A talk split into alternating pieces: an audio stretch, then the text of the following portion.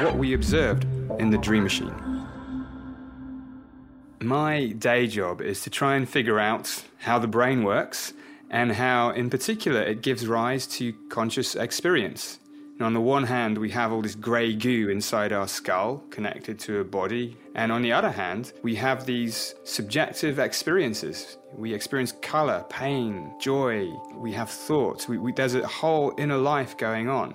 And understanding how these two domains relate that's the ultimate objective. Of course, my day job is making progress very slowly to this ultimate goal, but that's what it involves. It's the science of consciousness. Dream Machine is this fascinating piece of art science. It originated about 60 years ago in the work of an artist called Brion Gysin. And he had this experience while on a bus in southern France, so the story goes when the sun was setting and it was shining through a stand of trees, so it created a flickering light, a stroboscopic effect.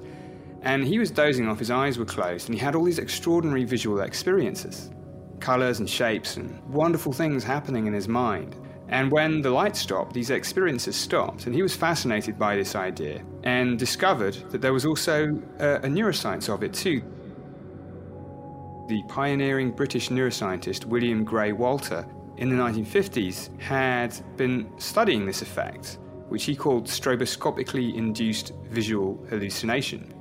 And he would put people in a lab and, and shine flickering lights at them with their eyes closed and record what happened in the brain.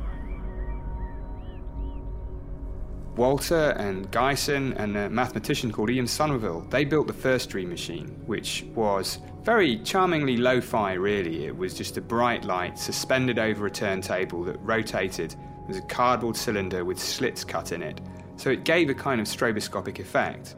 And if you sat in front of it, apparently, with your eyes closed, you would have these visual hallucinations. You would see colors and shapes and sometimes much other things as well. And it would feel quite emotional. This was the first dream machine. Gysin had the vision that it would outdo the TV, that it would become the dominant culture. Of course, that didn't happen, and it remained a fringe object. I got interested in this idea about 10 years ago, more than 10 years ago now.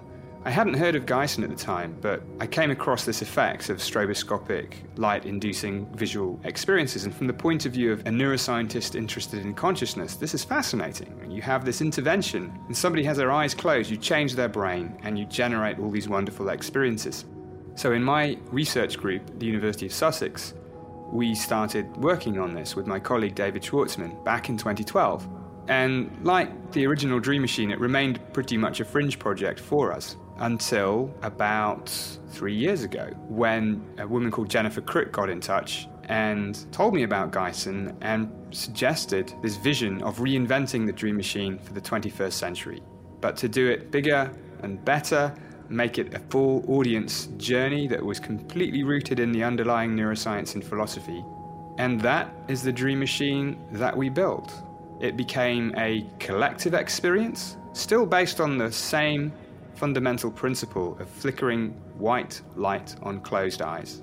But now, 20 or 30 people at a time would go into a space designed by prize winning architects. They would take a seat, and the journey would begin, still just white flickering light. The Dream Machine journey was both a collective thing and an individual thing. Everybody had their own journey, but they were doing it in a shared space. Afterwards, they would come out into a reflection zone, which we helped design as well, where they would be guided to reflect on their experience and learn a bit about the neuroscience and philosophy that was involved.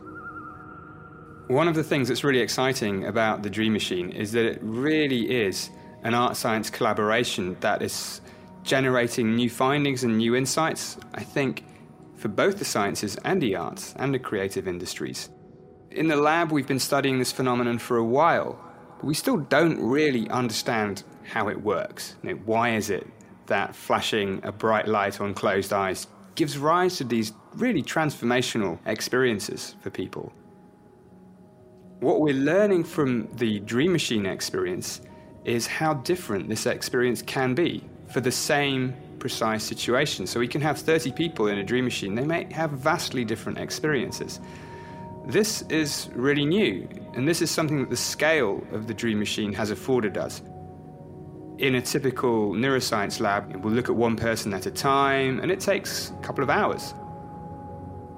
So we've probably studied maybe 100 people over the years, maybe a bit more. And in the Dream Machine, we've had tens of thousands of people.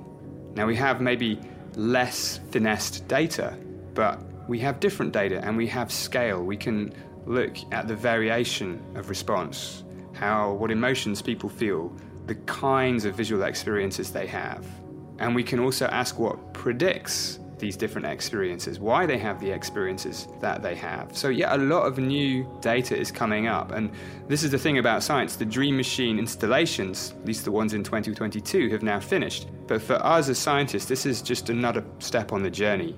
And a big part of the work starts now in analysing these oceans of data that we've collected through the Dream Machine experience. One of the things about working on the Dream Machine that really hit home for me was that the art science collaboration was absolutely fundamental to all aspects of the project. In many previous projects, the science has been a little bit of an add on, an extra bit to give it maybe a sciencey gloss or you get some data.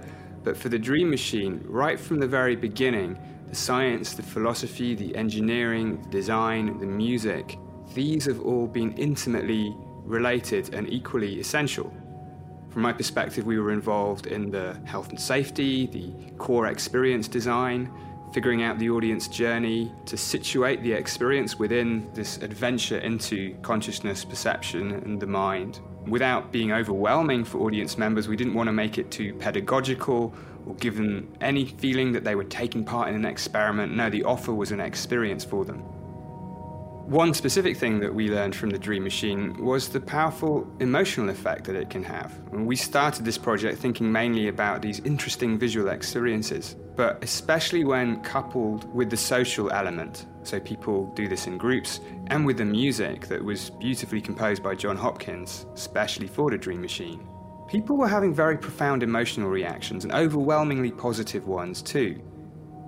So, one of the things this is leading on to in the research of my own group at Sussex now is looking into the therapeutic potential of this kind of intervention for treatment of things like mild to moderate depression and anxiety. And this, of course, will be conducted in a much more systematic, controlled way in the lab, but really the inspiration has come from what we observed out in the wild in the Dream Machine. So I learned a great deal about how to develop this kind of project and how to best work with other creatives and engineers and so on to realize something that was much more than the sum of its parts. And we're seeing the impact of that. You know, the, the Dream Machine is generating insights, generating data that would not have been possible otherwise. And it's also igniting curiosity and interest in neuroscience, in philosophy, in the mind in audiences that would not have previously realized that they had this interest.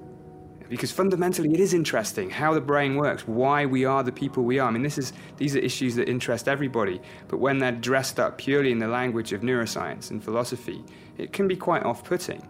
But if you reveal to people in the first person, in their lived experience, that my gosh, their brains are powerful, that is a very, very compelling motivation to, to look further.